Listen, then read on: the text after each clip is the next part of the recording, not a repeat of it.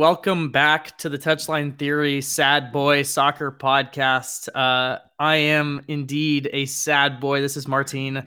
Um, it's been a little while since we've hung out and spoken with you all, um, but here we are. Uh, it's been a very eventful last couple of weeks in which we've been dead silent on the mics.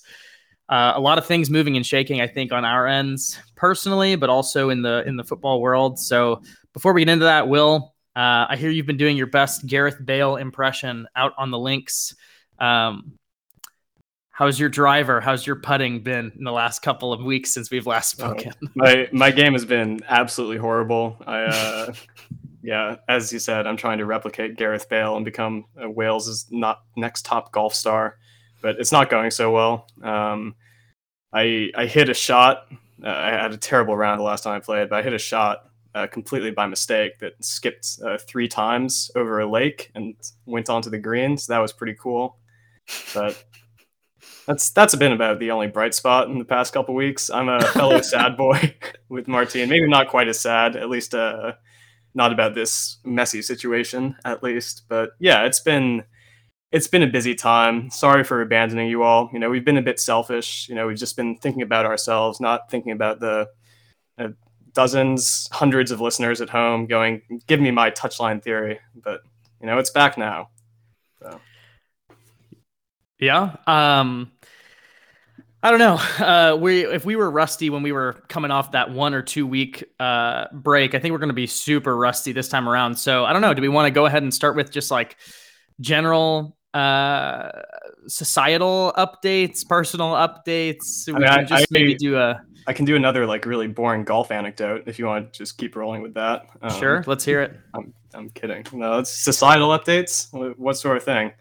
Well, so I mean, the thing that I lament most being unable to talk about on this show so far is the fact that a couple of weeks ago, um, Lionel Messi, who is going to be a bit of our catalyst for this episode, generally speaking, uh, went ahead and did what everyone thought was never going to happen, and he won an international tournament. And so I think that'd be one thing that I want to mention. Um, I have a personal relationship with Messi losing international tournaments. Obviously, nothing in comparison to his own relationship with all of that. But um, I attended the 2015 2016 Copa America final in East Rutherford, New Jersey, when he skied the penalty over the bar. I was in the stands. That was the first time I'd actually seen Leo play. Um, and so I have a bit of scarring uh, from his finals that haven't necessarily gone his way. I obviously uh, very vividly remember watching the 2014 World Cup um, and that final and watching Mario Götze um, ruin my dreams forever. And and so this this time around i think everybody no one expected it. Um and that's honestly i think one of the beautiful parts. I we didn't go into this game being favorites. Uh brazil was very much seemed like the team that to beat in the tournament. Uh i was lucky enough to see, catch the game with my younger brother who's now working in new york city. And so i went to visit him and we went to a bar, sports bar, camped out there for a few hours, and the game was on. We watched a bunch of uh, Brazilian fans in our near vicinity, you know, yelling and cursing in their faces, and um, it was utterly fantastic. I, I, my, my phone died right as the game finished, and right as we won, and everybody was was screaming, all the Argentines in the bar, and jumping up and down on tables with drinks all spilled all over the place. And so I wasn't able to capture anything but just one picture of myself screaming at the very, very end, um, right before the game ended. But I think that was utterly unbelievable. I, I, I don't really know how to put that type of thing into words. Um, I think there's, I, am obviously as an Argentine, as a Culé and a Barca fan for as long as I can remember. Um, Messi's legacy is weirdly enough something that I I take to be like a very personal thing and something that I I don't know. I feel like everybody always has to de- defend the legacies of the players they care most about and this is like the type of thing that's so sensitive where there's always been so many comments about the fact that like him never having won something like that would have excluded him from some sort of you know legendary status or kept him outside of just the the, the pinnacle and I don't think it's ever been true, and people will argue if that is the case or not. But now the best thing about it is that it's not even in the conversation anymore. It's just been eliminated from the from the discourse. And so, and for him to have done it in this fashion, and you know, there's going to be I have all my Real Madrid fan friends like you know chirping in the background saying, "Oh, you know, obviously he needed to be carried in the final." It's like it does whatever performance he had or didn't have it doesn't matter. It's i mean he yeah I, I wanted to talk about that actually. It's it, it was really weird. Um you know kind of with this idea of legacy and like how this i mean this will for better or worse this will change how messi is viewed probably his legacy. But i mean it's it's a weird game to really change our perception of messi because i mean i watched this game too and you know messi's an incredible player but i mean on, on, that day, he was not that great. You know, he was he was not one of the better players for Argentina. And what I think is really funny too is, I mean, you mentioned the Real Madrid fans who were kind of chirping at you about this. Um, but I mean, you remember Ronaldo when he won mm-hmm. the international tournament with Portugal, he he went off injured like 20 minutes into the game. You know, so it's it's funny to me how this this is being like such a huge thing for both of these players over the course of their careers. Where up until 2016 or whatever this was, this was just like the one thing that like they could hold over both of them that they hadn't done yet, and it was like, oh, who's going to do it first? And now they both have it. But I mean, it just it was from a bad performance or a non-existent performance from each of them. But I mean, that's not something that's going to get remembered 10, 15 years down the line. It's just going to be another trophy in the cabinet and it's strange how our kind of perception of legacy can be affected by these little moments like that. Yeah, I, I, think it's what you mentioned is interesting, right? Like Eder scoring that ridiculous goal for Portugal and Di Maria scoring a goal that you would never expect any Argentine attacker to score besides Messi, frankly, at this stage after so many years. well, if there's one you'd expect it, it probably would still be Di Maria. He's uh, he's been one of the better ones alongside Messi over the past decade, 15 years, however long it's been. Well, I mean, and he's been stricken with injuries in these big finals year after year too. So this is kind of like I think one of the first times in which he's been able to what in Spanish is called lucirse in a game like this, which means to you know to show himself to to to prove what he's worth. And and I'll tell you the the worst thing about this game apart from you know the fact that Messi had the chance in like the 88th minute to put away this goal that yep. he would have that would have just been like the un the unbelievable pinnacle of everything. That, that was off a really good run by De Paul right? Who um, by the way I mean unbelievable player unbelievable player. So afraid of him at Atleti now like partnering with Koke and Simeone and um, even Saul, who we don't even know if he's going to move or not, but like what a midfield they have there. I mean, the, the worst thing about the game, though, w- in, with respect to Di Maria, is that when that goal was scored, um, you know, I don't know if this is appropriate or not for the podcast, but I was actually in the midst of a bathroom break. And I'll never forgive myself for that. and I, I would watch the entire game except for the five minute stretch in which we actually won the game. I was in the restroom and I was watching like the because I was in a bar in the middle of New York City. There was no service, there was no like reception or at least sufficient to watch anything on Fubo or something like that. Mm-hmm. Yeah. So I was watching like the updates, like the the the the you know the written updates, and I see on my phone it was like I don't know thirty second minute like goal Di Maria, and clearly the bar nothing had happened yet, and I was like, is this real? Are you kidding me? I'm sitting there like just like using the restroom, just like what the is going on. And all of a sudden right. i start hearing people like you know the crescendo in the bar the crescendo the crescendo and then finally like everybody just goes nuts. And i'm like i am here. This is like the best what should what should have been the one of the best moments of my you know soccer watching life. And i'm sitting here on the toilet. I could not believe it. I was just like this is so humbling and I have to complain about that because that is something that I will live for or I will live with forever. So anyway. Yeah. Well, maybe you'll forget that in 10, 15 years down the line. I hope just, so. Uh, just be another game. Uh, um, yeah. But anyway, I mean, like what's interesting, right, is like given that backdrop and given what happened there, we've then had a summer of a lot of rumors and conversation and a lot of Fabrizio Romano. And yeah. now today, uh, it's been basically made like completely stamped, signed, sealed, delivered that Messi is going to be at the Parc des Princes next year, and so that is not something for that the we French will... national team for PSG. Correct. Yeah. Yes. um, and so that is going to be kind of part of what we talked about. But before we get onto those things, um, personal updates. Will, besides golf, what what have you been up to? Oh man, it's uh it's been kind of a crazy summer for me. Uh, with with my jobs. Uh, I've, I've, talked about this before, I think, but I coach two teams uh, in town. I coach one uh, team connected to a school and one club team.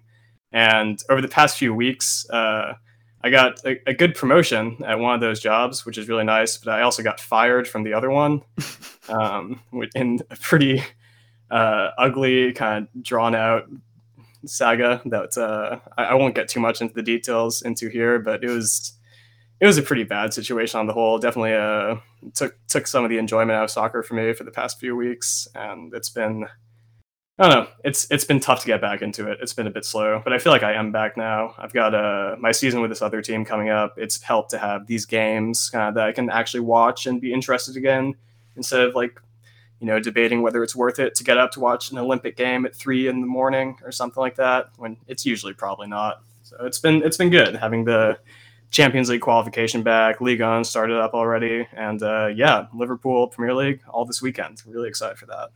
Hmm. With respect to your new team, uh, I know that you had tryouts recently and you're able to select a nice crop of players. What are you excited about with the new group?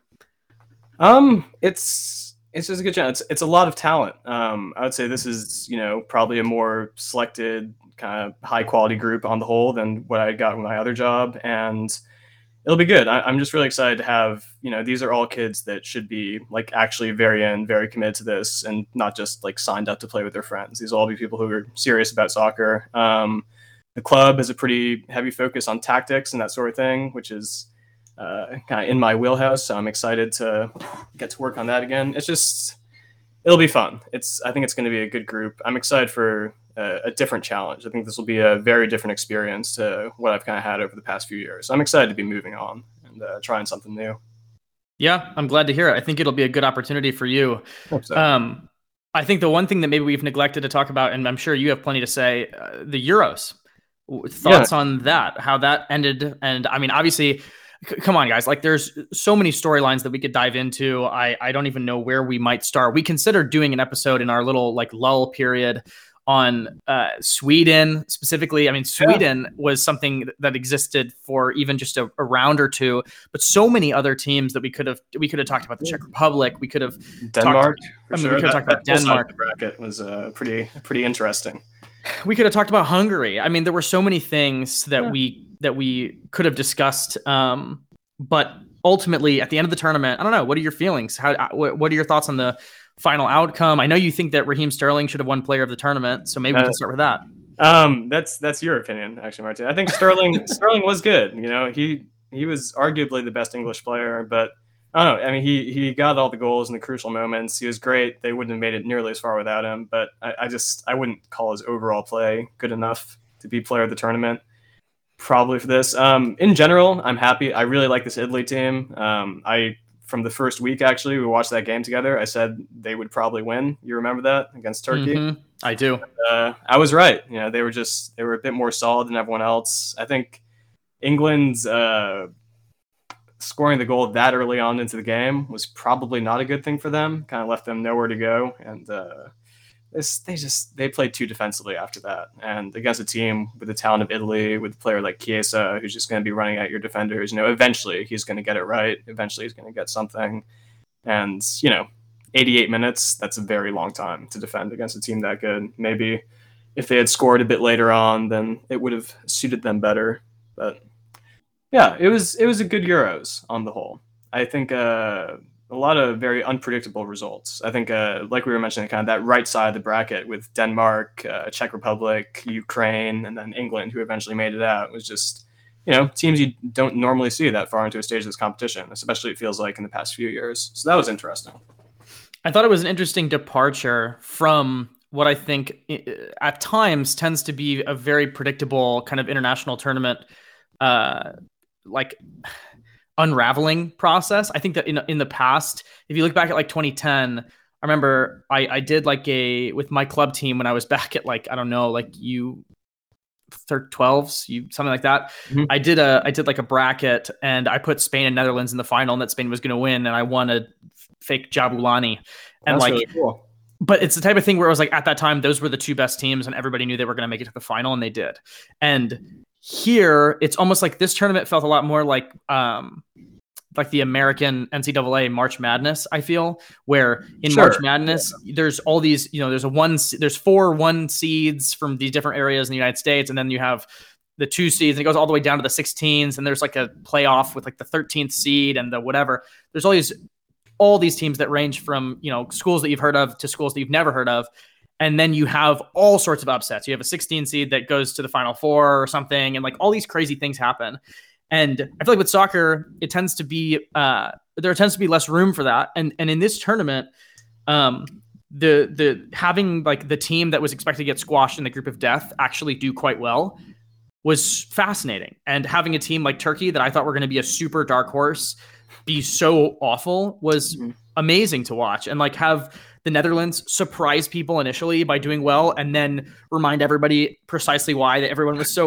worried and having yeah. France bottom out against Switzerland after going up 3-1 like and that Pogba goal and all the controversy about him dancing for 35 minutes as the celebration like there were so many little bits and pieces was, of that and like, a lot of controversy about that I think there were a lot of people that were like he really danced for a long time. I thought that was just like uh, Adrien Rabiot's mother or something. I didn't realize other people were also. That's upset. true. Um, well, you know what they say? Adrien Rabiot's mother is is like the spokesperson for the entire population. Yeah, everything she says is just representative of what everyone thinks. So she's, she's definitely got her finger on the pulse of the football community. That's for sure.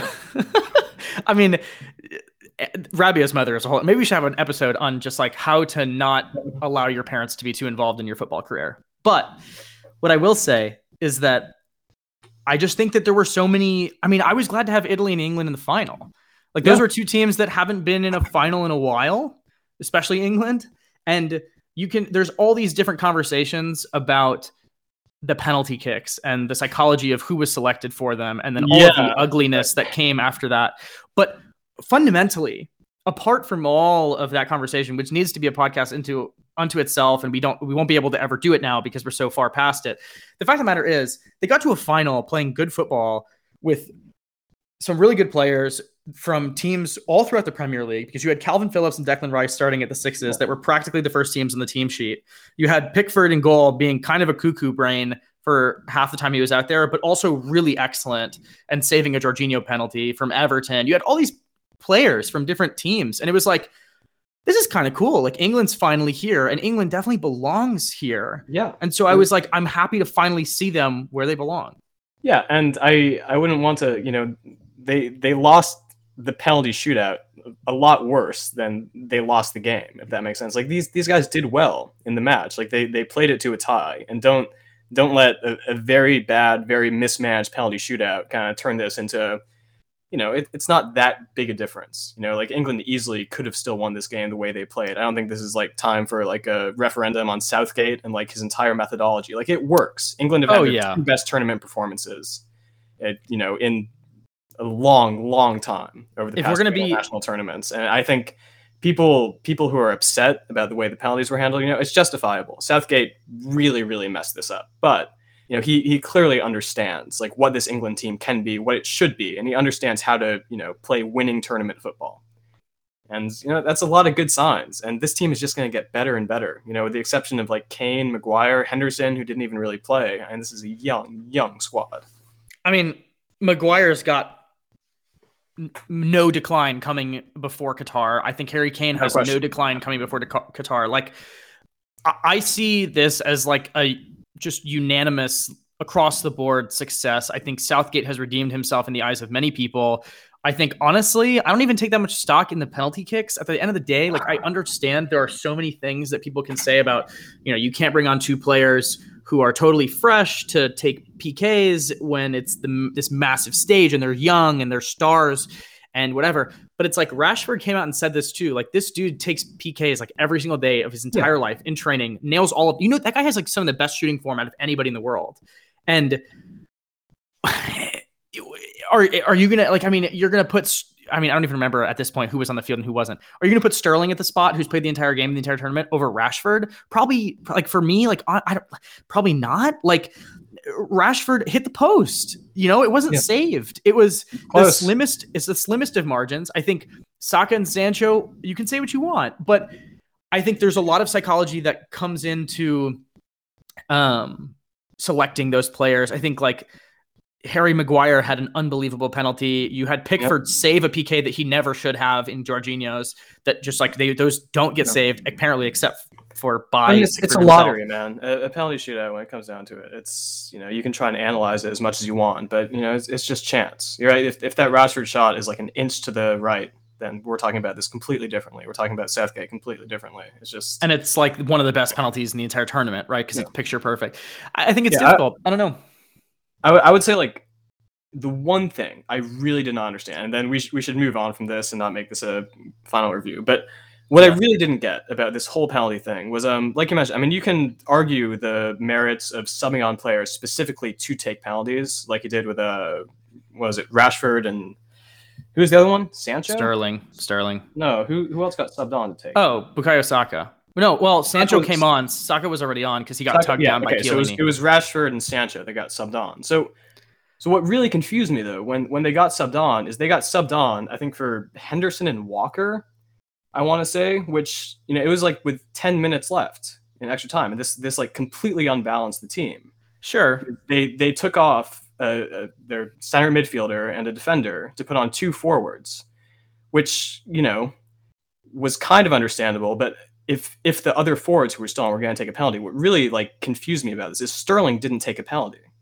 It's like why on earth would they not have taken him off and put one of the forwards in the forward positions instead of just like completely front loading the team and risking that in the last 10 minutes. I mean, that, we've had an entire really episode. We've had an entire episode on that. That's the whole idea of frantic finales, man. But they weren't but they weren't playing aggressive. They were playing defensively. They were playing for the shootout at that point, but they yeah, just it's took bizarre. their defensive players. That I, I might never understand that decision. You know, Southgate's going to have to explain that one himself to me personally. I think. So.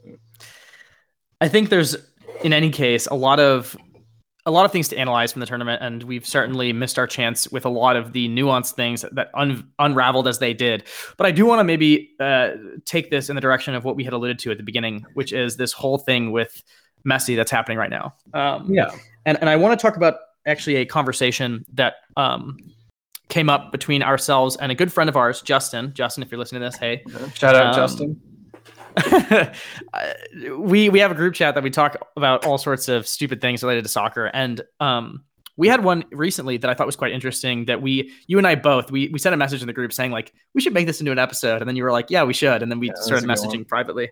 Yeah. Um, but we were basically talking. Justin is a massive Chelsea fan, uh, big Blues guy, and we were talking about uh, well some background about justin justin who I, I, hope i'm sure won't mind us talking about him Justin has a. He's has probably this, not even listening, man. I mean, he has this hilarious tendency to be entirely insatiable with club transfers with his team. Yeah. Um, because Chelsea, in case anybody is, you know, as Will, you would probably say, you know, completely slow or completely out of the loop on this. What? Chelsea. Why would has, I say that? You've said it recently. You say, "Oh, in case you live." Okay. Oh no, you said living under a rock. Okay. okay. In case anybody's been living under a rock, here's the deal chelsea got a transfer ban a couple years ago and then as soon as uh, everybody stopped looking at them they went and spent 200 million on a bunch of unbelievably talented players and then they won the champions league okay pretty good that's, strategy yeah. That's our that's our summary, right? And people are giving PSG a lot of crap for what they're doing right now. Anyway, well, it's, it's, a bit different, but okay. we, we won't Here, get into all that right now. Here's what I'll say. Regardless of this, right? They went out, they bought Ziyech, they bought Werner, they bought Havertz. Who else did they buy? They uh, bought Thiago Silva. Thiago Silva. They got the goalkeeper. Mendy. Yeah. Mendy. I think those those were the six. Six new starters, one season. Or yeah. Ziyech, I guess, didn't end up starting games, but he was he was expected to. When also, like Pulisic came in maybe the previous window. Um, no, or, Pulisic's been there a bit longer, I think. Um, but I don't know. I don't know. Anyway, I mean, anyway, our our USMNT people are gonna hash it out with me on Twitter for that later. But yeah. the fact of the matter is, they've they signed a bunch of players and in response to all of this justin's kind of outlook was you know why not one more and he basically over the course of like a year just kept talking about like you know you know, I feel like right now, you know, we're going to be in for Harry Kane. And if Harry Kane doesn't work out, then we'll have to get Lukaku. And if we don't get Lukaku, then, you know, actually we should probably be trying to get Upamecano and if, maybe actually Kimmich and just basically rattling off like all the best players in the world saying that, that like Chelsea needed more. Chelsea needed more. Anyway. Yeah, he's, a, he's a kid in the candy shop. You're just. and I'm gonna I'm saying this tongue in cheek, right? But but the, we had this conversation most recently, and it came up, and he was talking about Chelsea's striker situation. So people that are super, you know, you know watch Fabrizio's Twitch channel will know that Lukaku is probably going to be going there. Or again, if you've been living anywhere but under a rock. Um, and Romelu Lukaku is like a this player that has bounced around the world a couple of times now and is yeah. in become incredibly good. But I think the the thing for him right now is like redeeming his legacy, redeeming what he was in the Premier League. And so I think his his head has been turned by Chelsea because of the difficulties he may have had at Man United and how I don't know. Did know, he did he have difficulties at Man United? I I'm not like, sure like how he, much I'm not sure how really? much redemption Lukaku has to do. He was good. I I felt. I mean, I. I, I mean, was he ever? Was he ever? Con- he's, he's but was he ever considered like the one of the premier strikers in the world while at Man United? No, no. He was no considered this. He was he was good. This physically dominant guy that comes with all these racial stereotypes of like what he looks like, and that he had no touch, that he had no refined passing ability, and now at Inter you can tell not true. No, not true at all. Um, but I think I think his coming back to Chelsea, this homecoming, is going to I think in his eyes probably give him the chance to. I mean, he's going to be competing to be the best striker in the league. He's going to be fighting against Harry yeah. Kane, Jamie Vardy. Like, I mean, can, can you even say Aubameyang anymore? Probably not. Like, probably not after the season he's had. But yeah, I mean, Lukaku, I would say probably top five in the world right now as a striker. But in order to cement that legacy, I think he's got to do it in the Premier League right now because the last taste of him, just like Di Maria's legacy has been tainted by his time at Man United, and Alexis Sanchez's has been tainted. Uh, he's okay. kind of got to go back to the PL and just prove once and for all that even though he was really good at Everton and also West Brom, right, early on in his career.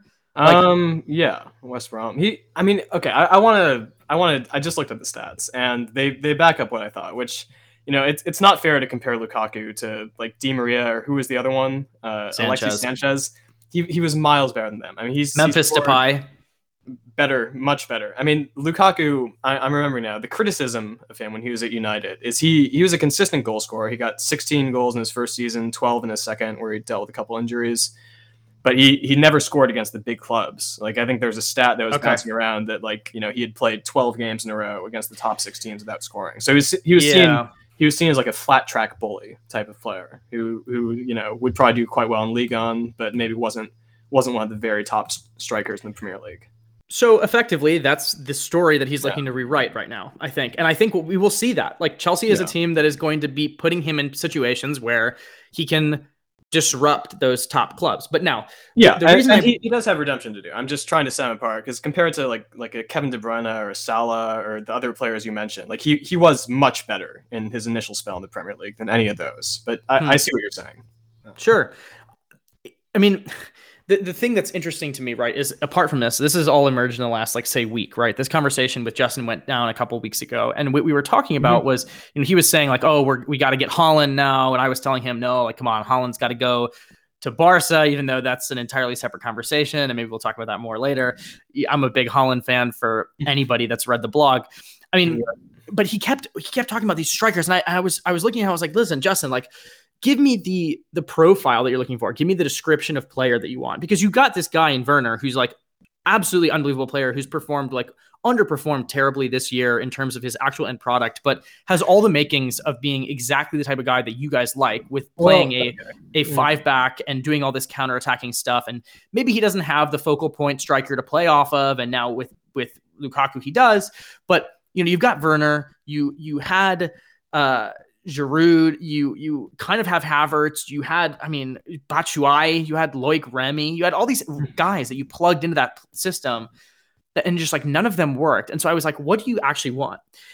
And she was like, okay, well, you know, if I have to think about like what, again, and Justin, don't kill me for this, I'm paraphrasing, but he basically was like, if I had to explain like what I'm looking for, okay, so let's like, you know, it has to be physically dominant has to be like a tall striker that can hold his own. And the PL has to be one that like hold up play is a huge thing. Has to be clinical, like very very good with headers. Um, and and he basically went on to describe this profile of player that I just sat there listening. I thought to myself, Justin, you know, you're. Let's just be honest here. You're describing Drogba. Yep. And and and we went back and forth a little bit, but I was like, you're describing Drogba, like what you want right now, what you're saying that you need, and when you have players like Werner at your disposal, is you just want Drogba back.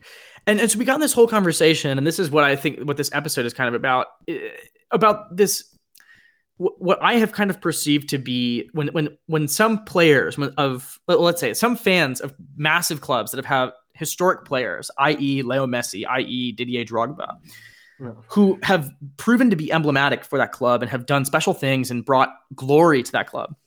When their time passes and teams are looking for the next thing, they have there is a bit of a tendency not to look for the next thing, but to look for the next same version of what they had.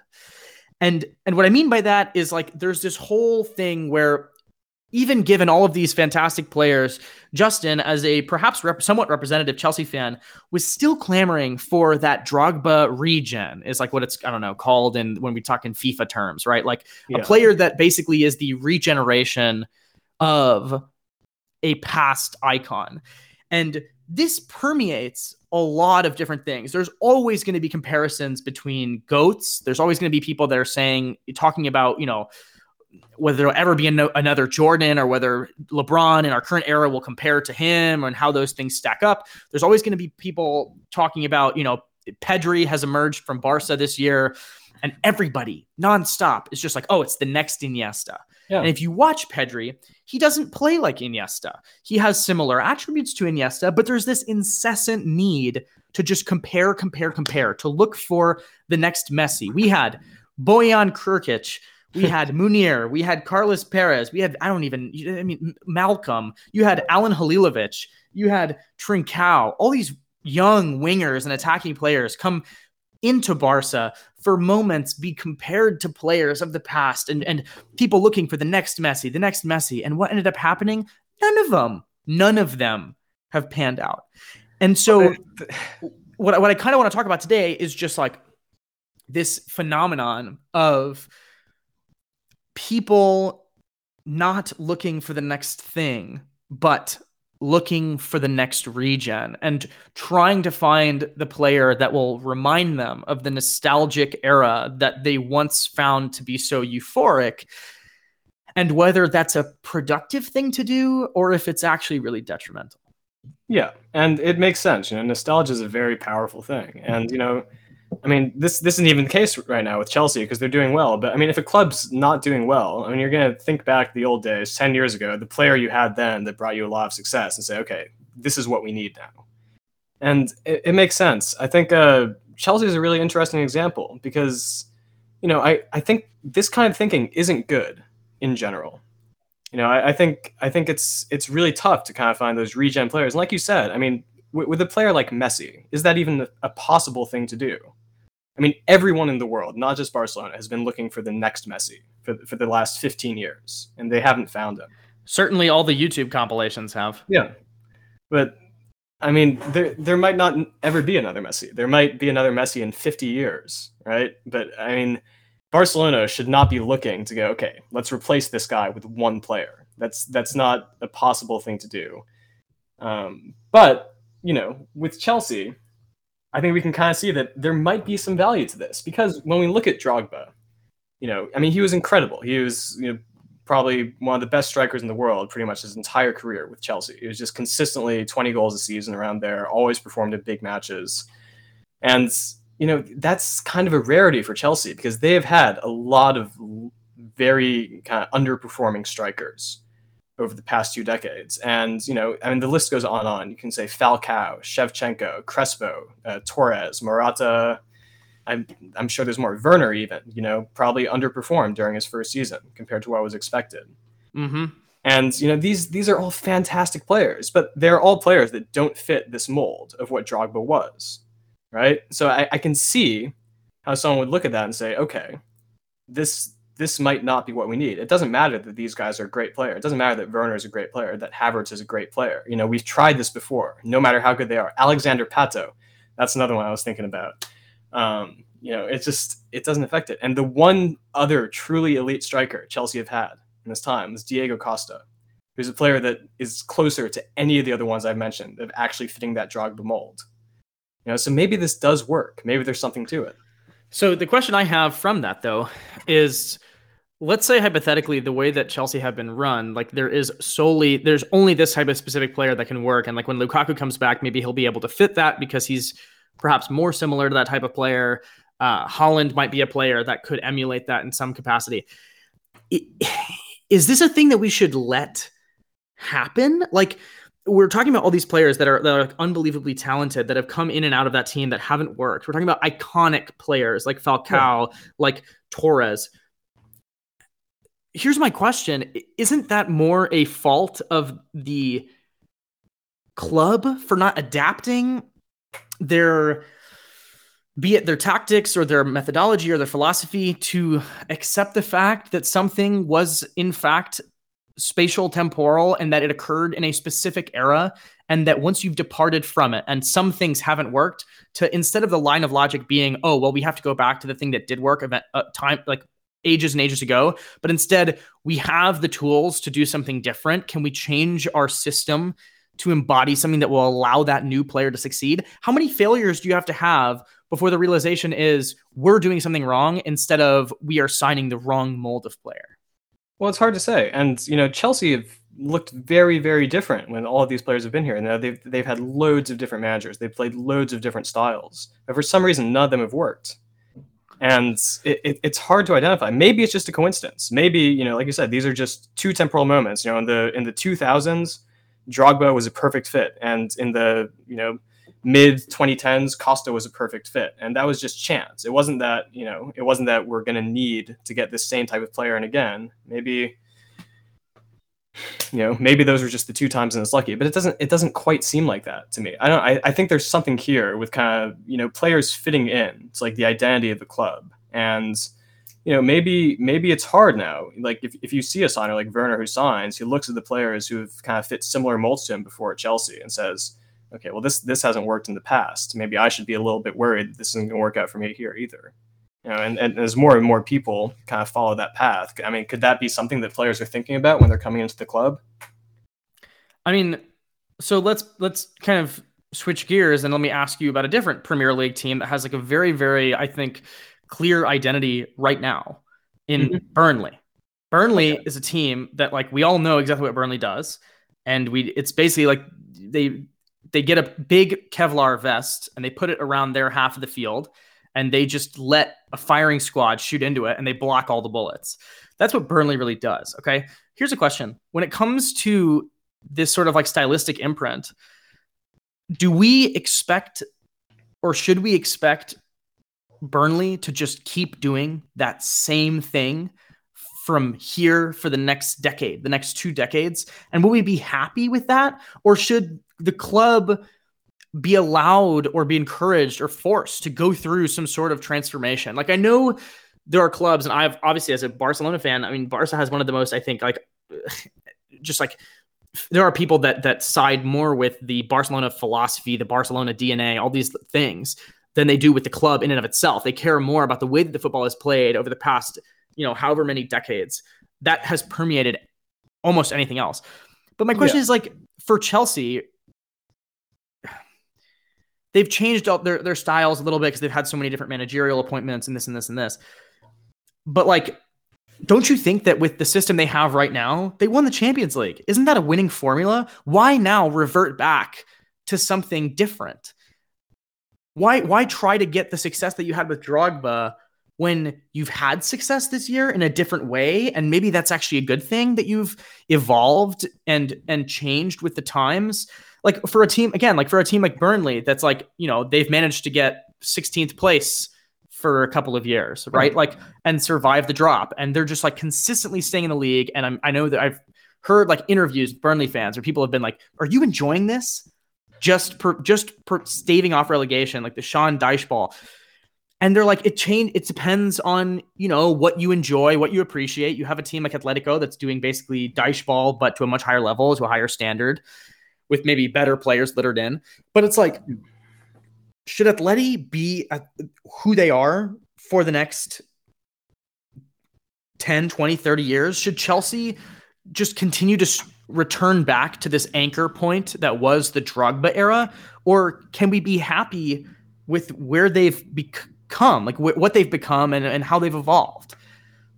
Yeah, I think it's it's a complicated thing. You know, the, there's kind of two parts of like two two like I guess branches of this evolution that I want to separate this into. So one is you know kind of like on the field stuff, like the actual tactics, like the, the way a team plays year to year. You know, this would be something that like a change in formation, bring in a new striker would fall into. And the other one's kind of like the overall identity of the club. You know, this is what we're talking about with Burnley, with like an Atletico Madrid, a Barcelona, just having kind of this style that, you know, even if you have different formations, different players, kind of permeates throughout the years. And you can point at this and say, okay, this is this is like what this club does for the most part. And you know, I, I think there's a lot of value to having that. You know, we've talked before about kind of how football has become maybe a bit uh, commercialized and it's lost a bit of the character. So I really like, you know, that a team like Burnley, you know, even if I don't agree with their identity, like has a real identity and actually feels like it's, you know, more than just like 11 random people wearing a shirt.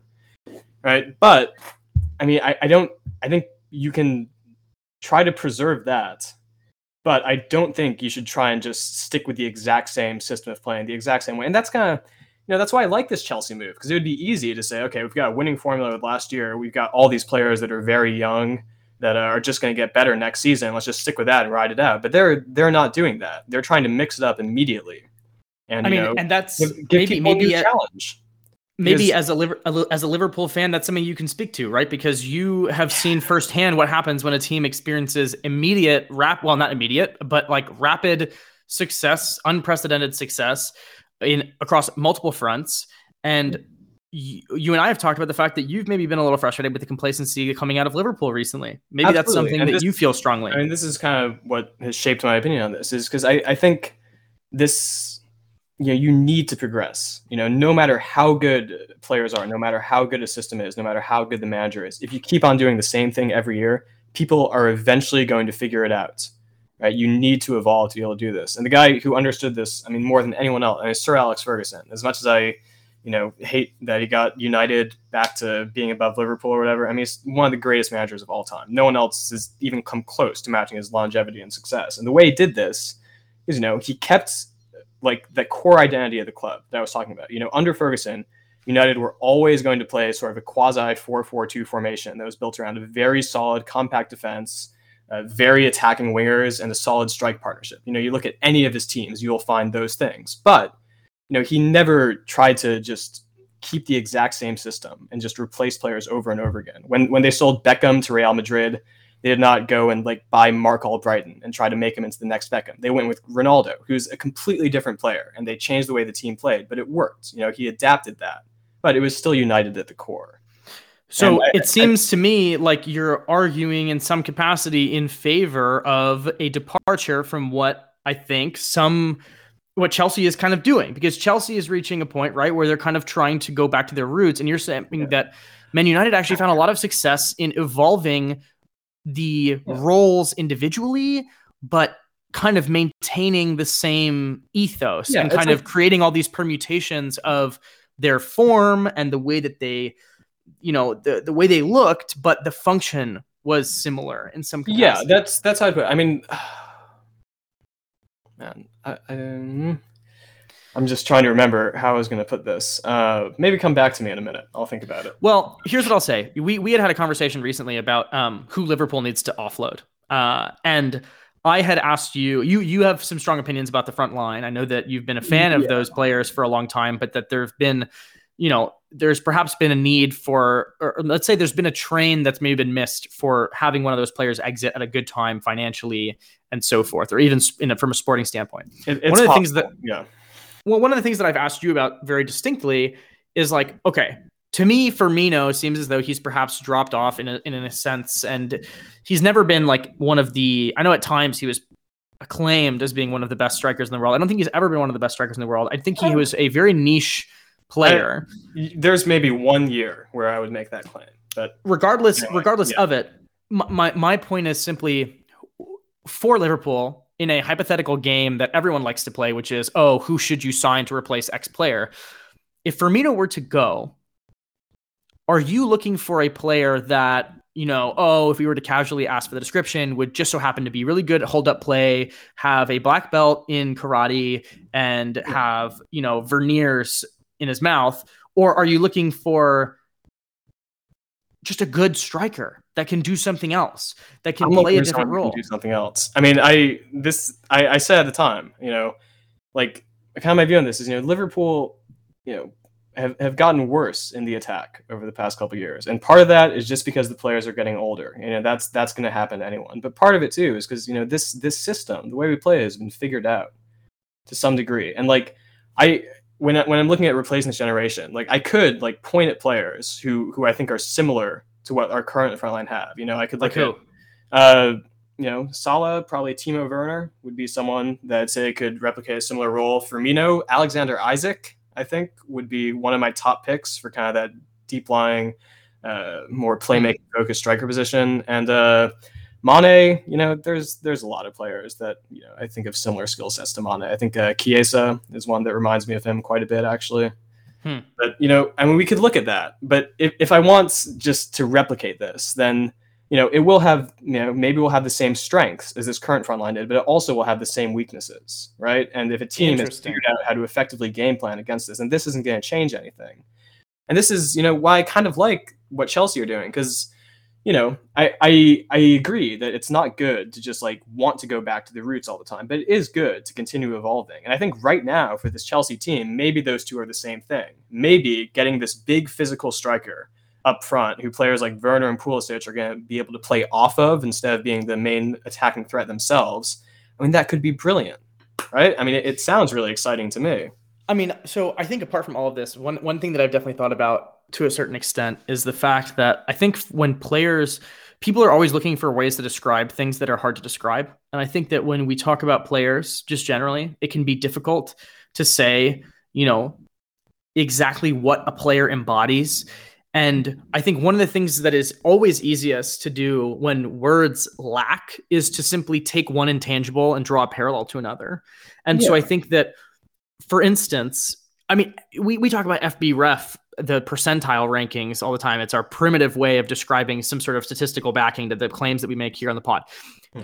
FBref has this thing where it gives you some via some sort of algorithm players that are similar to the one that you're looking up. And oftentimes you'll look at those things, you'll be like, these players are not similar at all, but there's hmm. math behind it, right? And there are other people that have done similar calculators and people love them because you look and you go in and you're like, oh, look, this here's this random guy in Ligue 1 that plays for, you know, like uh Troyes, who is like actually really similar to Sadio Mane. That's yeah. cool. Maybe I'll go watch like a video and see what he's up to. Okay.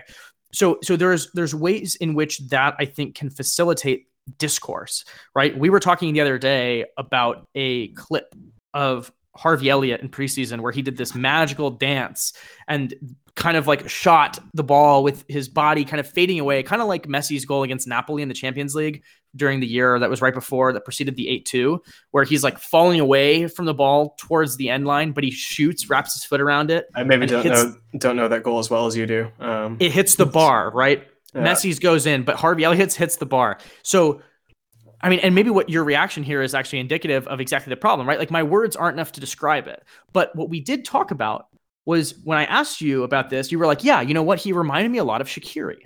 And yeah. Shaqiri's a player that's like on the market now, kind of looking to move. And Harvey Elliott might be a player that people are looking at and saying, you know, he kind of has had time on the wing, but has also been converted a little bit more to like an interior player. Uh, could play the 10, could play kind of like one of the two 10s operating in one of the half spaces. And so it was suddenly so much easier to talk about Harvey Elliott when we suddenly had this idea that oh well he kind of has similar attributes to Shaqiri. It just put it. Yeah. In, it was much well, easier to visualize. It's easy, and that's that's why this whole thing happens. You know, I mean, I, I think there is some element some element to it of people like actually thinking like oh this kid is actually the next Messi. But I, I think a lot of these comparisons are just because they're easy. Right. If you want to get someone excited about Pedri quickly, call him the next Iniesta. Right. It'll yeah. work. People will click on that right? Even if it's not completely accurate, it's easier than saying, "Oh, Pedri is actually a very good young player with these, you know, slight but significant differences the way Iniesta plays." And like, you know, it's it's just it's quick, it's easy, it's a good way to make comparisons, especially with these younger players that you haven't seen a lot of. You know, it's a good way if you're trying to tell a friend about him, just take a first impression, say, "Oh, he's like this guy that I already know," just so they have an idea.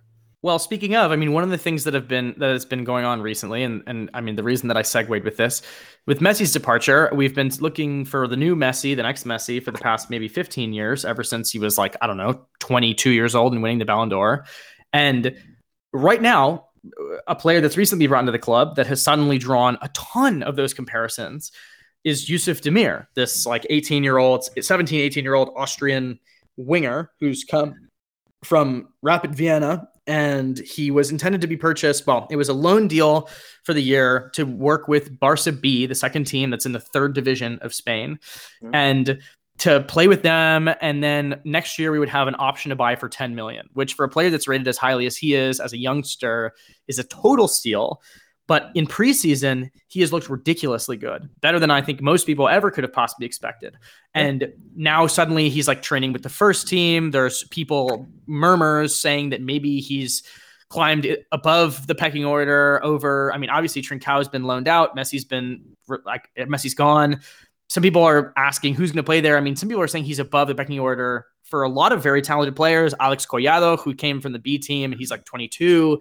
Um, you know, I mean, Dembele, when he's not injured, is going to be competing for that spot. You've got Ansu Fati on the opposite side in theory, but a lot of people talking about him. And what's most unmistakable about all of this is not necessarily just like, oh, he's a good winger. He does good things. He retains the ball well or he he shoots well or he dribbles well. No, it's that he is unmistakably in his gait, in his in the cadence of his movements and his steps and his locomotion and his his arm movements as he runs and passes opponents, he looks like Lionel Messi. He looks like Messi more than any other player that I've ever seen. And I know you say that like, you know, Coutinho is Messi esque. Well, this guy he doesn't look is, like Messi. He just he plays in kind of a similar way. I think this anyway. this guy surpasses any sort of like like for like visual comparison to Messi than anyone else I've ever seen. And I have fallen yeah. into the trap of being like yeah, man, Demir looks like Messi,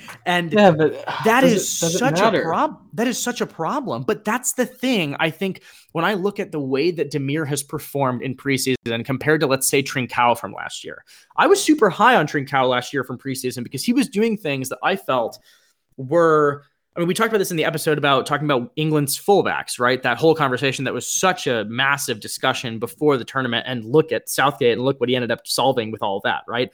But we talked about this Trincao and Dembele thing, where each of those players gave you two entirely different things in different settings, and that mm-hmm. given how many different opponents you might see across club and league, well, not club, a tournament and league competition, how you might be able to plug and play different players to kind of give you different things, and how Dembele might be suited to certain environments, Trincao others. Trincao in preseason showed some really promising things. He had like some good shots from distance. He had some really nice late runs, which every time we get the ball on the left hand flank and pull it back via Jordi Alba or Ansu Fati or whoever was out there. Bring it back to say Riqui Puig or now Gavi is the new guy everybody's talking about or Frenkie who will take the ball, let it come across their body, and then will chip a ball over the defensive line far post. That's like one of our classic moves.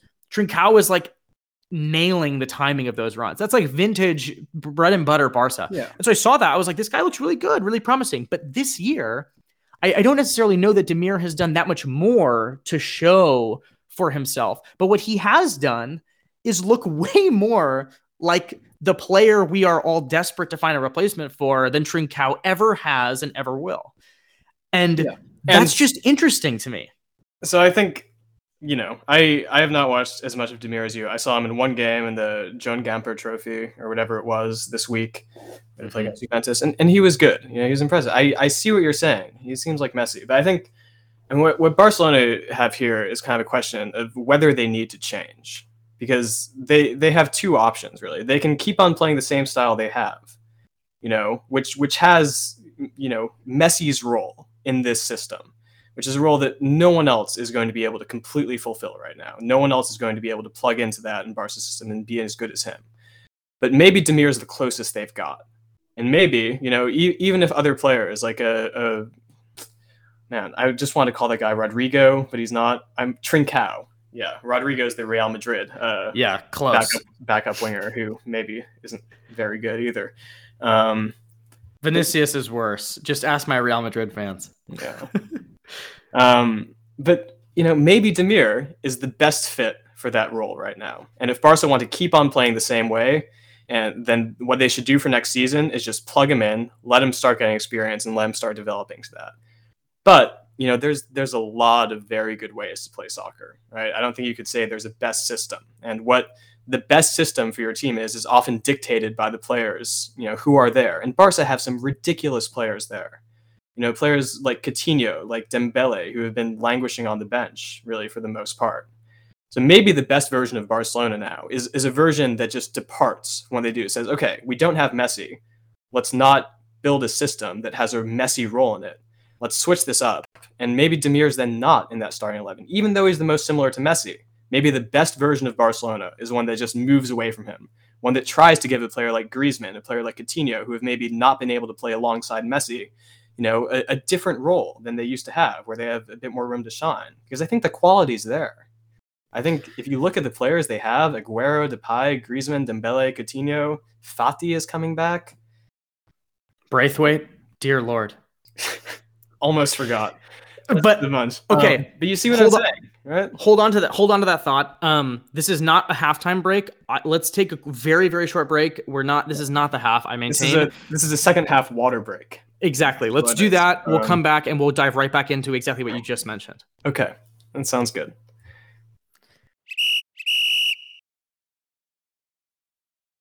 What's up, guys, and welcome back to the Touchline Theory Soccer Podcast. We're back from our water break. It's sweltering out here today. Heat index, uh, solid 102 here in Central Illinois, so we really needed that. But we're back. Our throats are all uh, watered up, so let's go.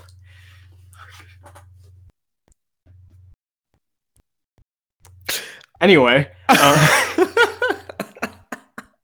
you're, Uh, you're really just type- gonna See, really just the- gonna let me flounder on that one. Huh, Those are the type of things that you just got to leave a little bit of silence for everyone to really cherish and enjoy. Um, and be thankful that we had a couple weeks that we weren't putting out episodes. But anyway, we're back from our like whatever two thirds break. Um, I want to get right back into what we were talking about right before, which was this idea that, um, or this question rather that you posed about like, there's a lot of things going on at Barca right now, but one question that I think everyone ought to be asking is, does do we, does this thing that has been happening for so long need to keep happening? Um, and I think it's an excellent question. This idea that we've been doing things a certain way, but there's also a ton of talent that's also been floundering, and players that have come into the system and gone because they haven't fit a certain mold, haven't embodied a certain style of play. Um, and the question might be like, what is most important? Like, is is the is this ethos that the club carries something that is legitimate? Is it something that we should continue to bring along with us? Um, and, and it's something that I I question and I ask all the time. And I've had conversations with like fellow Barca fan like people, analysts, writers on Twitter about, which is this idea that let's take for instance the current coach in Ronald Koeman, that a lot of people have issues with. I actually quite like Koeman. Um, I do too. I, I don't know Mostly if from his time at the Netherlands, but I, I've liked generally some of the things he's done with Barcelona. Yeah, I really liked him at his time with Everton. Actually, when he did, you know, you know froze out. What was it, Oumar Niasse? I don't remember who who it was. That guy that's from right. the team. Yeah, he made him Um, train with like the U13s or something. took away his locker. It's good, oh my god! good man Um, management. Um, I, I think that people pick apart Ronald Koeman. He's easy to to villainize because he's like fat. well, he's, you know- he's also like kind of an too, which Sure. Um, sure, I think a lot of top managers are in some sense. Um, Yeah, but more. He's maybe more publicly mean to his players than a lot of people have been. Because you know when when he got to, he's just, he's very blunt. Maybe it's a Dutch thing, but he just got there and told Suarez, "We don't need you." I, I can't imagine many other managers doing that. Yeah, people really don't like the stark juxtaposition contrast. I think between him and Riqui Puig too. That people really don't like him for what he's done with uh, Riquinho and the fact that he's kind of like pushed him out, and people think R- Riqui Puig looks like a little boy who's always really happy and like loves soccer and all these different things. And then like you know, Koeman's basically tells him like you know you're a useless bag of dirt. But I, apart from all of this, right? I actually quite like Koeman. I think he's done something that very few people could have done, and I think this is kind of a conversation we had about Frank Lampard recently, which is that he took a he took a, a performance environment and needed to be the bad guy. We needed a coach to be the bad guy after having two coaches that were pretty soft spoken, maybe, and a guy like Quique Setien who was tactically and philosophically probably pretty sound, but in terms of his ability to like corral the I don't even know if corral is the right word, but just like get his arms wrapped around the dressing room. He just couldn't do it. There were too many personalities in there that he couldn't kind of like um reel in. And I think Koeman is like the guy that is the first guy that's been able to just walk in there and kind of like in spite of some of these things that we leak from the mm. dressing room and like, you know, oh, he's so mean in this way. Like sometimes you need a little bit, just a little spray of that authoritarianism to just kind of like straighten things out a little bit. I don't know. You, you had this opinion with Chelsea. Yeah, I, I, was about to say it's a little Frank Lampard influence. You know, someone that even if they're not the ideal manager you'd want for Barcelona style of play, or Lampard was for what Chelsea were trying to do, they'll they'll get the dressing room in order. They'll stamp out some of that, and that can be a very valuable thing. Even if Koeman doesn't end up end up being successful, maybe he can change the culture into something that's going to be easier for the next manager to deal with, which I think is kind of what happened at Chelsea with Lampard and Tuchel. Yeah, Lampard stumbled so Tuchel could sprint. One might say, and, and I think like one, one might. Yeah. Koeman, someone in a far off place who has a poor grasp yeah. of the English language, might say that. Yeah. But like, I mean, I, I, think Koeman is doing a specific thing. I'm, I'm, not displeased with it. I think compared to the previous couple of managers before Luis Enrique, like obviously, I think he's done. He he hasn't been able to get some of the accolades on the field, but I think he's done things that have been more compelling. Now, the conversations I've had with people about Koeman that leave people, you know, with things to be desired is the fact that he kind of doesn't, in spite of being a former player, doesn't really embody the Barcelona style over the last decade or 15 no, years. Uh, probably not. And yeah. like he he went from taking a classic 4-3-3 that we've used for the past however many years and suddenly wanted to do a 3-5-2 and all these other different kind of adjustments that he's made that have been kind of received with a lot of backlash and um, there's been like there was a stretch of time where we did like a four two three one, and then suddenly you had Busquets not as the single pivot but as a double pivot, and then it wasn't working. And there were all these different concepts that were like tried that didn't float. And he's trying things. That's good. Oh, I agree. Yeah. I think that like the that sort of like tactical experimentation, it's tough when it's at like the creme de la creme clubs where the expectations are so high that everything has to be instant gratification and you don't really have much of a runway to experiment. But, but I think that's something that's kind of aided by having a player like Messi because you know in, in, a sense he kind of gives you some of that freedom because like you're never going to be that bad. Does he right? give you does he give you the freedom or does he give you a cop out at the end when everything has kind of been bad and now you just have a guy that's a cheat code that can basically just wreak havoc on a team and say, well, in spite of our experimentation and our series of failures, we do have a guy that is supernatural and likely the best player of all time that can just pull wins out of his you know yeah. back pocket. And that's probably be a question you wouldn't just be asking about Koeman, but pretty much every manager Barcelona have had since mm. Messi's been there. You know, it's like it's it's kind of hard to judge, you know, when you have someone that good who's just going to elevate your team, kind of regardless of what the tactical setup is or how bad things are with the rest of the club. Right? I mean, pe- people are joking right now that um, Junior Firpo came out with a comment that he said that in his past, his first two weeks with Leo, with with Leo, with Leeds, he's seen more like individual video analysis than he has in his entire time at Barca. And people are joking, saying that like, well, of course, I mean, at Barca, the only video analysis they tell you, they give you is just, mm, well, when things go poorly, you know exactly who to pass it to. Like, yeah. and and so I think that part of that maybe gives too much freedom or maybe too much forgiveness to managers who are trying things. But the question kind of comes back to this idea of like, okay, over the course of time, people are saying that Koeman is a bad manager for one reason or another, but one of the transcendent ideas is that he doesn't embody like the Barca style. He does for he has formations that depart from the norm. He isn't the type of guy that is going to really, I think, exude this as we've talked about in some capacity, like super often super often mangled uh, term that is juego de posición that everybody everybody has something to say about it but very few people know what they're talking about and i'm not one that knows i wrote an article about it that's it mm. I, I, think i have something i had something to offer in written form. Um, that's it. I'm not saying that I understand it. I'm not saying I know how to coach it, nor do I know how to create drills that that instill that mentality into players, that philosophy. But at the end of the day, people are just like going to say like, "Oh, well, Koeman doesn't really play with this positional play mentality. He it's clear that he prefers guys like Ilaix Moriba to Carles Aleñá, who the latter certainly might be more of an embodiment of the way that a Barcelona six ought to play, whereas the former is more of a dynamic, you know, physical specimen that has brings more of like the you know the Wijnaldum role. There was never a Wijnaldum role until Koeman started asking for it. I mean, we've had Vidal, we've had Paulinho, but yeah. Is like specifically asking for a player that is not one of the players that we had when it was Xavi, Iniesta, Busquets, Fabregas in our midfield, yeah. right?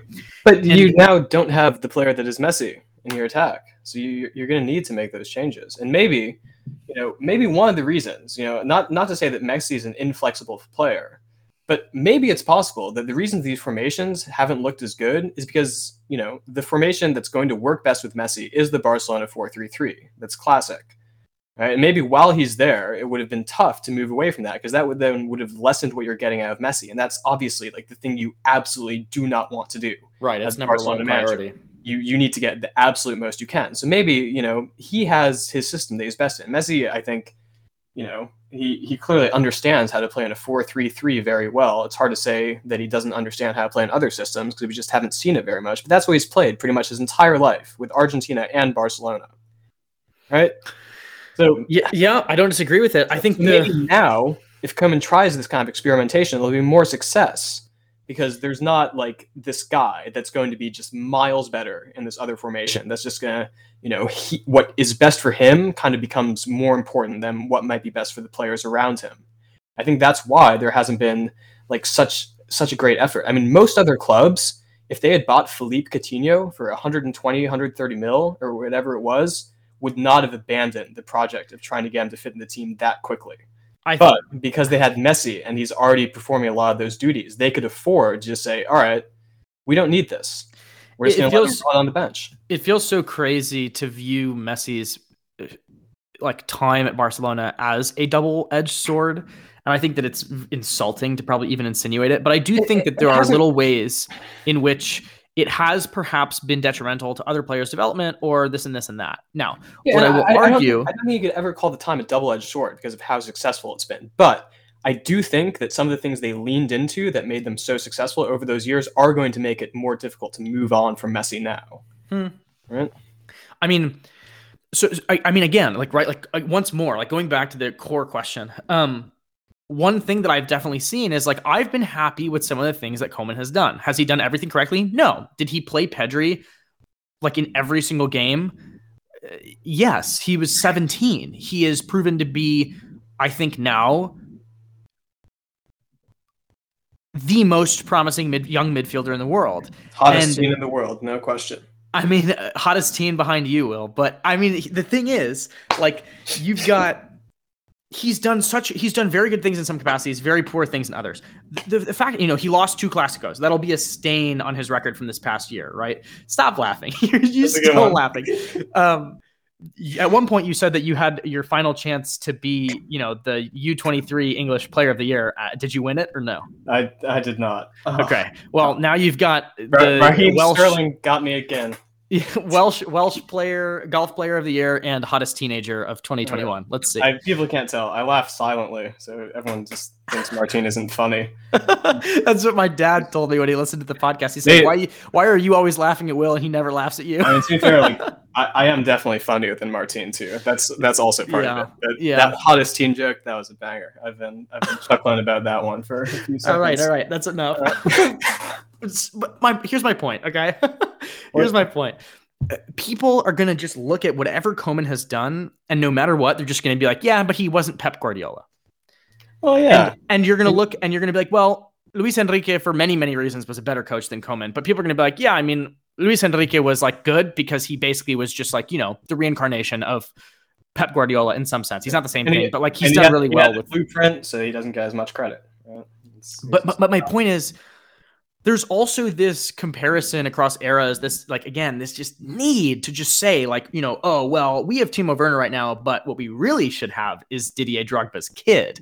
Like it's the same thing with coaches. You know you see I mean I mean Man United have been going through manager after man. They had Van Gaal for a period, right? Like, I mean, Moyes was at United, or what was he right, or was he not? Yeah, no, he was. He was the first. He was the first. He was at United, and like now he's doing really well for West Ham. Granted, it's not Manchester United, but he's doing really well. I mean, they've had a couple of different managers. They had Mourinho. What on earth? Uh, top managers, and it's just like always been like, well, it's not Fergie, and now they have Ole Gunnar Solskjaer, who's like, I mean, he's not Fergie. He's not Fergie, and people are just are just will never. Ex- he's done well. He's trying. He's not trying to be. He's he's so different. But he's like people are just maybe that's like, what you they need. keep looking at him and they're like, wow, like I mean, he's he's just weird. Like he's kind of soft spoken. He's always kind of making these weird little smiles.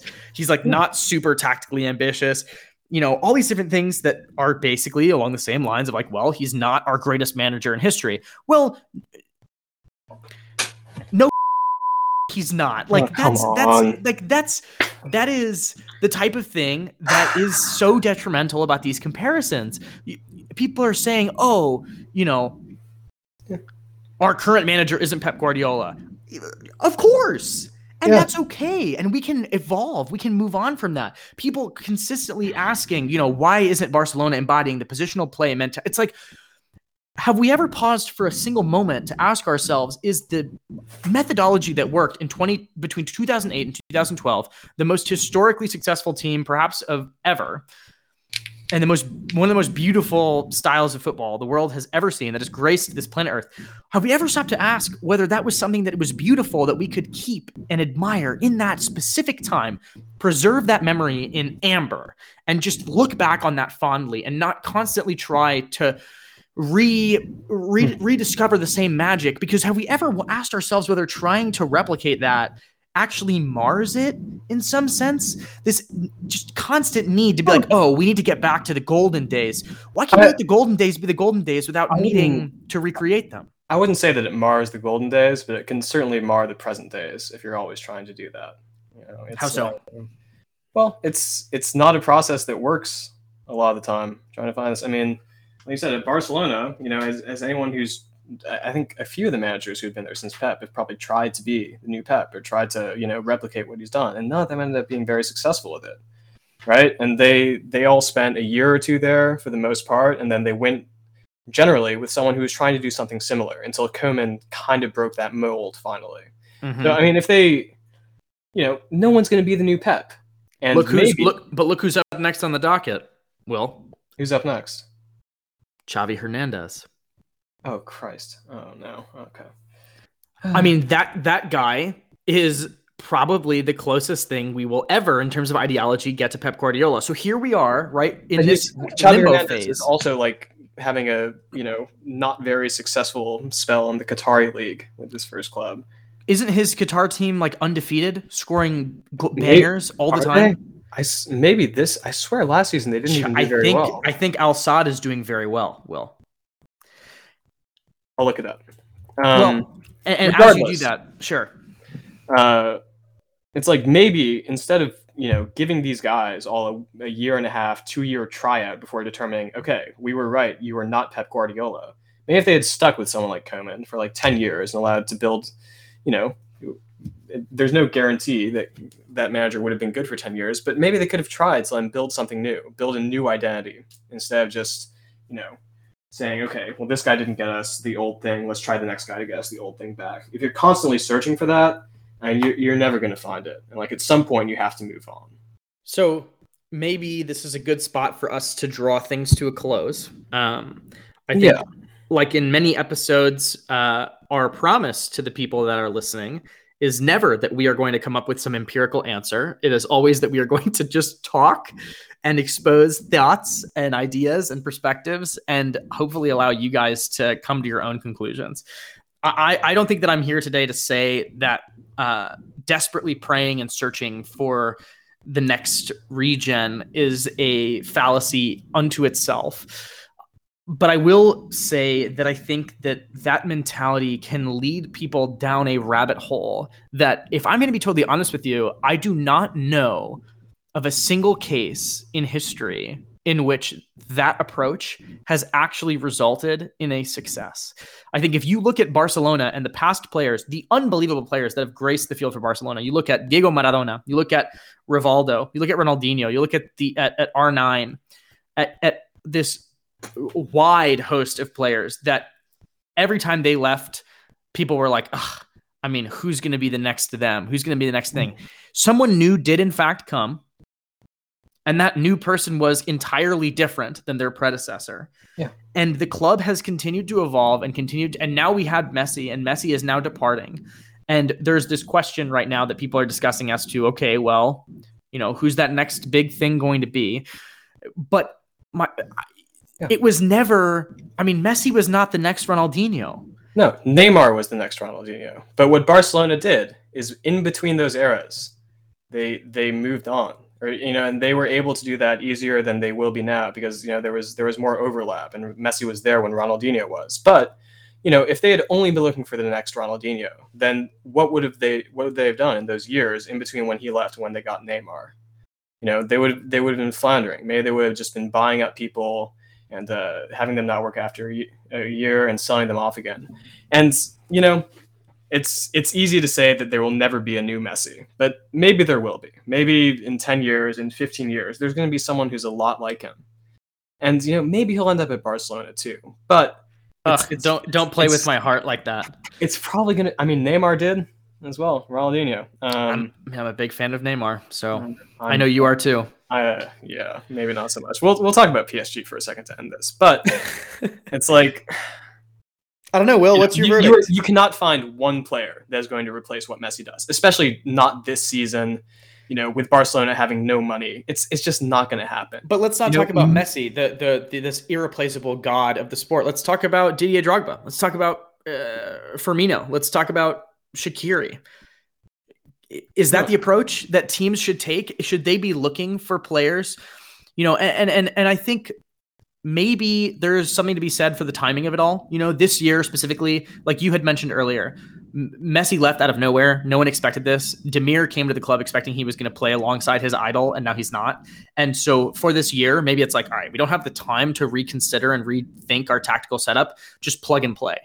But for the future, right? Like for instance, again, like the same sort of thing. If if you're Liverpool and you're nearing the end of the window and you've gone through the entirety of preseason and Shaqiri's leaving, maybe you're like, all right, Harvey Elliott kind of fits the same exact mold. He's going to stay with the team and not go out on another loan. Yeah. And but, if, but if for the, the high level transfer strategy, apart from, oh, crunch time scenarios when La Liga CVC deal rights and regulations yeah. make it so that your best player in history cannot register and neither can – the Argentine that came to play with him exclusively and is now out until November in Aguero. Like, apart from all of those anomalies, like for Liverpool, who clearly doesn't have that much urgency to sell anybody in their front line, and now that they need a new striker, that we both I think agree that they probably could yeah. use a new striker. Are you looking for a guy that does hold up play? Are you looking for a guy that is all about setting up his teammates and doing these kind of creative flicks and this and that and like severely underperforms his XG? Or are you looking for something entirely different? It depends on kind of what phase the team is in. I know that's that's kind of a cop out answer, but the truth is, if you had asked me this question three years ago, you know, or or if you know, if you asked me it now with a team that was being a bit more successful, I'd say if we sold Firmino, then the smart thing to do to maintain our style of play when it was actually working and when we were being very successful, maybe the best thing to do would have been to look for that like for like replacement. Say, all right, let's find the new Firmino. We've got all these other 10 players are just purring in the system. We just need to find this one piece to slot in next to them.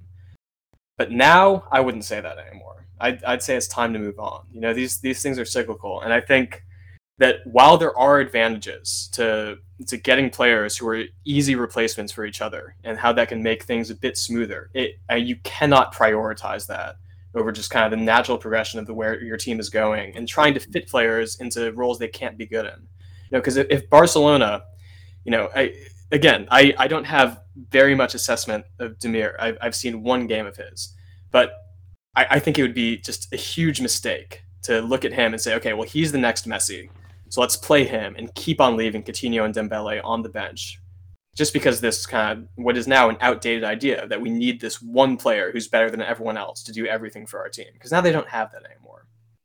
It's it's time to move on. We we had a conversation recently about uh, Manchester City's uh, six and how we both think Rodri is pretty bad. I think that's an interesting example where where like Fernandinho has been a rock for them. Fernandinho was kind of the guy that came after Yaya Toure in a sense, who is a very different player, but in some ways yeah. very, the very same, of the same quality, I would say. Sure. Um, and, and, like Rodri, well, Fernando came in before Rodri, and Fernando was a calamity. But then it was, you know, Rodri, and I, I we, we we both agree that I, I don't really understand Rodri. Um, but he is a six of an entirely different mold, and Fernandinho was a six of an entirely different mold. And like if you look at Fernandinho in some sense replacing Yaya Toure, that was really successful, right? Yaya Toure left Barcelona early in his career because Busquets was the one that was favored in that system, and he went to City, and so you have this lineage of like Busquets, who's a very very specific type of six to Yaya Toure, very specific type of six or eight, more like, to yeah. Fernandinho, totally different. And they're all they've all been really successful. And and that's maybe a nice evolution of or like string of kind of players that play the same position that occupy very, very different like roles. Um who've all done really well and become some of the best sixes in the world. Yeah. And maybe there's something to be said for that, right? Like Pep kind of has gone through all those players. He had what, Kim, like Kimmich and Thiago and Xabi Alonso at Bayern, all different players, right? But they're all some of the best sixes in the world.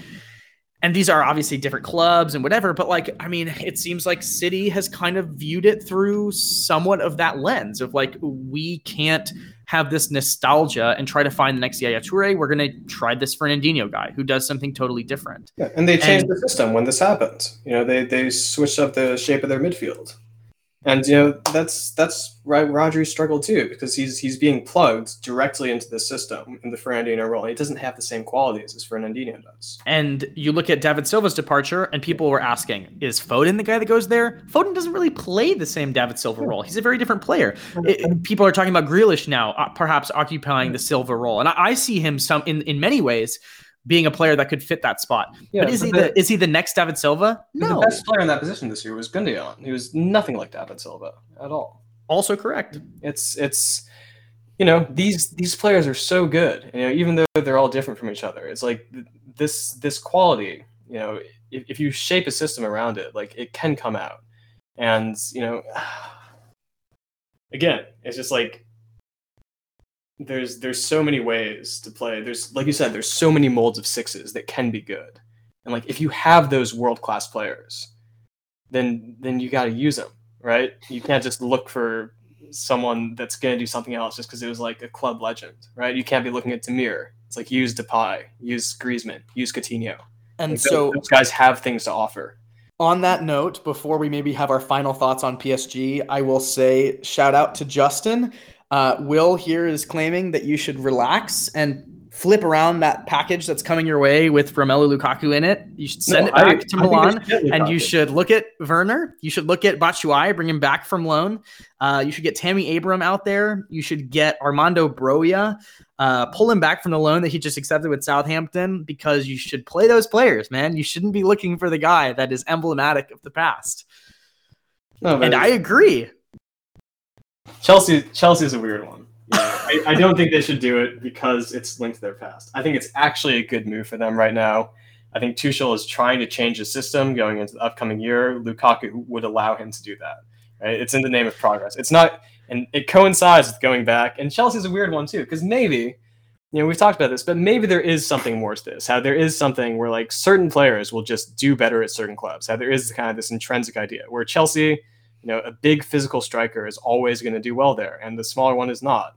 And I can't explain that, but maybe it's true. It certainly seems to be if you look at the last 20 years. Well, I oh, at the end of the day, I'm honestly just busting your balls with that last comment. But let's let's talk about I'm, Paris for five minutes. Let's, let's just yeah, we've we've looked at one side of this very extensively. But what about the team that's actually getting Messi? Um, um, the they're going to win. Uh, here's what I'm going to say: they're going to win everything. That's it. I'm putting yeah. it out right there, right now. That's They're- that's the global consensus. Everyone agrees they're going to win everything. There's no way they don't win Champions League. You can. I- This is being recorded. Uh, this is being immortalized. They will win the Champions League. That's it. I, I, there's there is not a way in which a team that lines up in what I would do, which again I'm no one cares, but what I would do, which is Donnarumma, Juan Bernat, or you sign Taylor Hernandez, whatever it's going to be, or Mitchell Bakker, who everybody seems to hate, but I'm actually very high on. I think they Then- sold Bakker, but yeah, Did they? yeah. Well, I'm I'm an, I'm starting off like an idiot at the very That's- beginning of this. Aristu is your third string, so Okay, not too bad. Sergio Ramos, Marquinhos, Hakimi. Oh my god, what a dynamite back line. Then you have um Verratti and Wijnaldum. Wijnaldum, who might be replaced by Pogba soon enough, or as I've mentioned to you, if they were to somehow go for Conte and get him, that would be an incredible situation. Anyway, there's a double pivot there. Above them is three: Neymar on the left, Messi in the middle, Di Maria on the right, and then you have Mbappe up top. You have Hakimi overlapping Di Maria, doing basically the Insigne Spinazzola move from the Euros that worked so well. Um, oh my God, you have Idrissa Gueye, Icardi, uh, my boy Xavi Simons. You have uh, Keylor Navas. you have Leandro Paredes coming off the bench, Kimpembe coming off the bench, Colin Dagba, the mini dynamite boy, like it looks like he's five years old, but he's kind of fast. Like all these players are coming. Diallo, who's very good, going off the bench.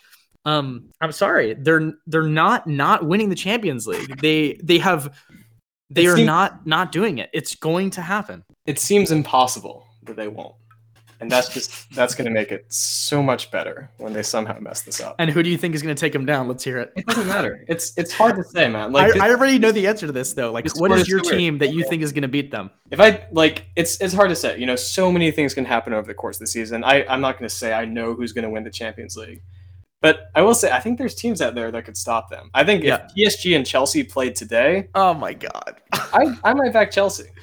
Oh my god. I I could You do a said whole, this- I could do a whole episode on the things I hate about PSG, but they they've managed to mess up seemingly imp- impossible situations before. it's it's don't never been a chance when Oh, they were uh, up lo- up four 0 against Barcelona to lose that game, but they did it. You know, Yeah, but that Messi, was a different Messi, time. Suarez, and Neymar, the the best front three in the modern era. They went. Oh yeah, and who's gonna who's gonna who's gonna do it now? Come on, who's gonna do it now? A front three of uh, Kamaldeen Sulemana, Jeremy Doku, and whoever the hell Rennes has up top. I don't. I don't care about the French league. They'll they'll steamroll the French league e- even more than normal. But I'm saying in the Champions League, it's like Barcelona with Messi, Suarez, and Neymar. They did not win the Champions League every year, even though their team looked ridiculous. And it was the same thing where you say, "Oh, it's impossible that these guys are going to lose." Like, no, they still lost. Right? They they lost to like who who they even lose to? Like Atleti, Juventus, was oh, Roma. was Well, here's what I'm. He, but here's the thing, though, right? Paris lost in those like unbelievable circumstances with La Remontada. Like, sure, but that's against the best strike force triad we've seen in the last decade. sure. What team has anything in any department across the field that's better than what PSG has? It You could argue that the only matter. team that has anything over them is like Real Madrid and Liverpool have better left backs. Yeah, but it doesn't. It doesn't matter. I mean, it ha- games are not played on paper. Am I going to say that if like even I'm not feeling the most optimistic about this Liverpool season, but if like if we get things right and if we look like even close to where we were a couple years ago, in a one-off game or a two-legged game, No anything chance. can happen. No chance. Wijnaldum's gonna Wijnaldum's gonna bag a, a brace against you guys, and it'll be the worst moment ever. That would actually kill me. I, I get so frustrated with Wijnaldum, like just being physically unable to shoot for Liverpool when he's like the best goal scoring midfielder in the world for the Netherlands. you know, makes you know what's gonna actually no sense. here's what's gonna happen is Brentford is gonna get top four this year, and Ivan Toney is going to bag a hat trick against PSG in the in the not round of sixteen next year and knock them out. Maybe. All I'm saying is, you know, it's it's a crazy sport. Anything can happen. I watched. I'll, I'll finish this. I watched uh, the Rangers against Malmo. in- Oh man, in the Champions League qualifiers. And this just reminded me like how random and arbitrary the results this game can be. Is I mean, for anyone who didn't watch these matches, which is probably most people, I know you all don't have as much time to watch random European qualifiers as I'll do, but um, like Malmo, the first match they didn't play well. They had they had six shots on target across this entire thing, and they scored four goals, and they they didn't really have any other shots besides that.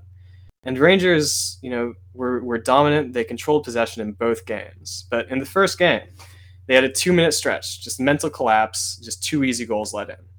Right? It, it was completely against the run of play. They got a late kind of consolation, and it was 2 1. It looked like they had a good chance. First half today, completely dominant. They scored a goal. Alfredo Morelos. Morelos scored a goal, and then right at the stroke of halftime, this is this is a very bad decision. But one of the players from Malmo got sent off. Mm. Right? All the momentum's with them, right? It, it looks like if you had watched the first 45 minutes of this game, you would have bet your house that Rangers were going to come out and kill them in the second half. Hope you did it. they just didn't. The exact same thing happened. You know, they they dominated the run of play, but they just couldn't get a goal in. And again, the problem, the in, problem in, is in that four minutes, two goals, two little mistakes, right? And it's just all that. You know, across this game for however many what uh, 174 minutes. Rangers were fantastic on top yeah but better team. but william Six bad minutes. Ryan kent is not neymar jr he's not. And you know virgil van Dijk is not malmo center back whose name i don't remember. Innocent i think is the guy. Ironically. that's, that's, the guy who got sent off. And he was innocent.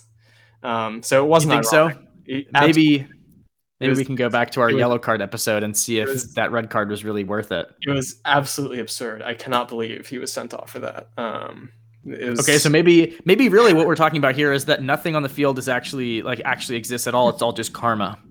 Eh, no, it's like anything can happen, man. It's like this this game. If That's such you a know, if you look- wispy, if you looked, if you looked at this on annoying thing to paper, say. You would watch most of it. It's like you'd be dead certain the Rangers are going to win. They they lost four to two. Anything. Here's what I'm going to say though. This is Here's what I'm going to completely arbitrary. And here's my final point because right. we we I've got to I'm, I'm traveling to Boston tomorrow morning from uh, Okay. Illinois and uh, I'm leaving at 6 a.m. and I'm not packed. It is 9 p.m. now. So my last note Um, my last note will simply be that I am certainly of the opinion that teams that look to be ball dominant and look to be the teams that win titles typically try to strive towards predeterminism and they try to find ways to control the game as much as possible because if you control something you can let it, that tide kind of flow in your favor and I think that PSG have done something unlike anything we've probably ever seen before, in which they have gotten really, really close to predeterminism. And I think that never before have we seen a team that is going. I, I don't know if we will ever have seen odds like this. And I think it is going to have obviously there's two ways it's going to go down. One, they're going to win and everybody's going to be like, "Yep, no kidding." And the other is that it's going to be an utter calamity and it will be the history of the Paris and we will simply I'm have to wait and see. That's the thing, man. Soccer, you, you can't predetermine soccer. It's impossible. Right? Anything can happen. It's a crazy sport. It, it makes no sense. Right? You got to embrace the chaos a little bit. And yeah, anyone anyone who is dead certain that PSG are going to win every single game 7-0 next year, Whoa, whoa, I didn't say that wrong. though. You know, embrace the chaos.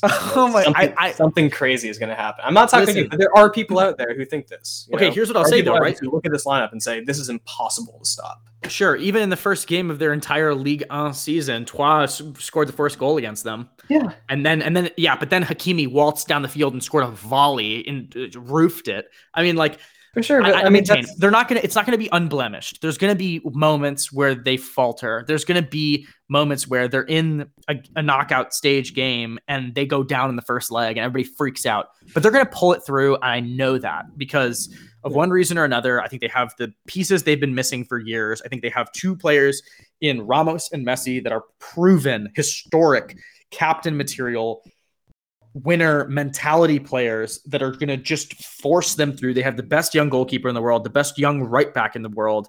They have an industrious midfielder that they've been missing for years. Because let's be honest, Wijnaldum is better and different than Idrissa Gueye. And they have all this depth coming off the bench. They're going to do it. And that's that's just it, Will. They're going they're going to do it. And if anyone uh, who's now hopping on the PSG wan- bandwagon, who wasn't a fan back when they had Ezequiel Lavezzi, my boy, who has a tattoo of a pistol uh, in his waistband.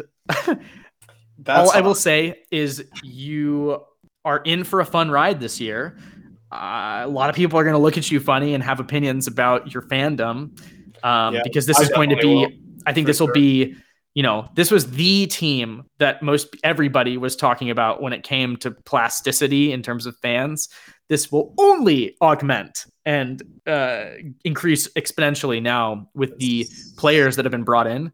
But what I will say is for anybody out there that's saying this is piggish, that what they're doing with financial fair play is absurd, we can have that conversation another time. What I will say is I will be watching them this season and oh, I cannot I cannot wait to see what they produce because again, it is just this storyline that it's like it's either going to be shockingly fantastic football or it's just going to utterly explode. Yeah. And, and, I'm I'm expecting it to be incredible. I'm expecting this PSG to play some of the best football I've ever seen. But what I'm saying is like if you make a guarantee like they're going to win the Champions League, just remember that's all, all, it takes. It takes one minute.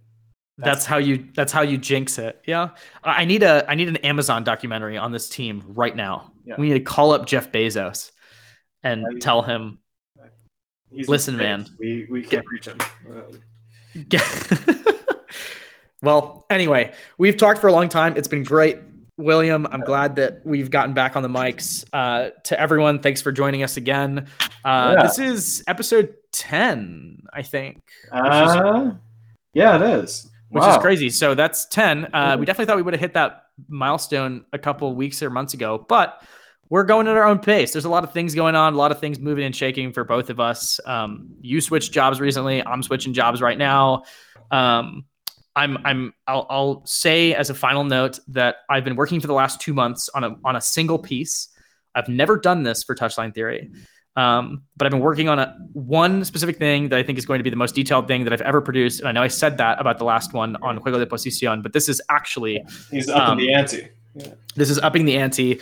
Um, I let's just say that it is not done and it's already a 21,000 word piece. It's super long, but it's very detailed. It's going to be released with a couple of special surprises that hopefully will get people excited. Um, and is very, very, very, very, very in depth. And so that's why you haven't seen new blog posts as of right now, is because I've had my head down in the writing bunker working on this. But I'm hoping to wrap it up soon. I'll admit that a couple, like a, two weeks ago, I actually lost like 5,000 words of what I was writing um, mm. with a missave on WordPress that really hurt me. Um, it's yeah. for anybody who writes regularly, you will know, or anybody who even writes, I don't know, emotional texts to their significant other and suddenly it gets deleted. Oh my god, that that is horrible. It is horrible. Five thousand words is very very difficult to rewrite and has taken me some time to compose myself in a way that can allow me to capture things in the same eloquence that I tried to do previously. So again, it's taken me some time. It's hopefully going to be wrapped up soon. It is a very special piece for me. Um, and I'm super excited for you all to see it. So, uh, any final words, Will? Uh, nope. I, I guess I'll since you promote something, I'll promote my new mixtape out on SoundCloud. Uh, entirely no, unsolicited. I I haven't really done anything. I don't have anything coming out. Don't worry about me. All right. Well, I'll make a tweet next week. Maybe we'll see. Let's go. Yes. Um. So you guys can keep your eyes peeled for Will's upcoming tweet. Um. It'll be about PSG for sure. Alrighty. It's the only thing I tweet about. So. What'd you call them last time? Petulant soccer guys. Petulant soccer guys. Oh my god. All right. Well, with that, Folks, till next time. Till next time.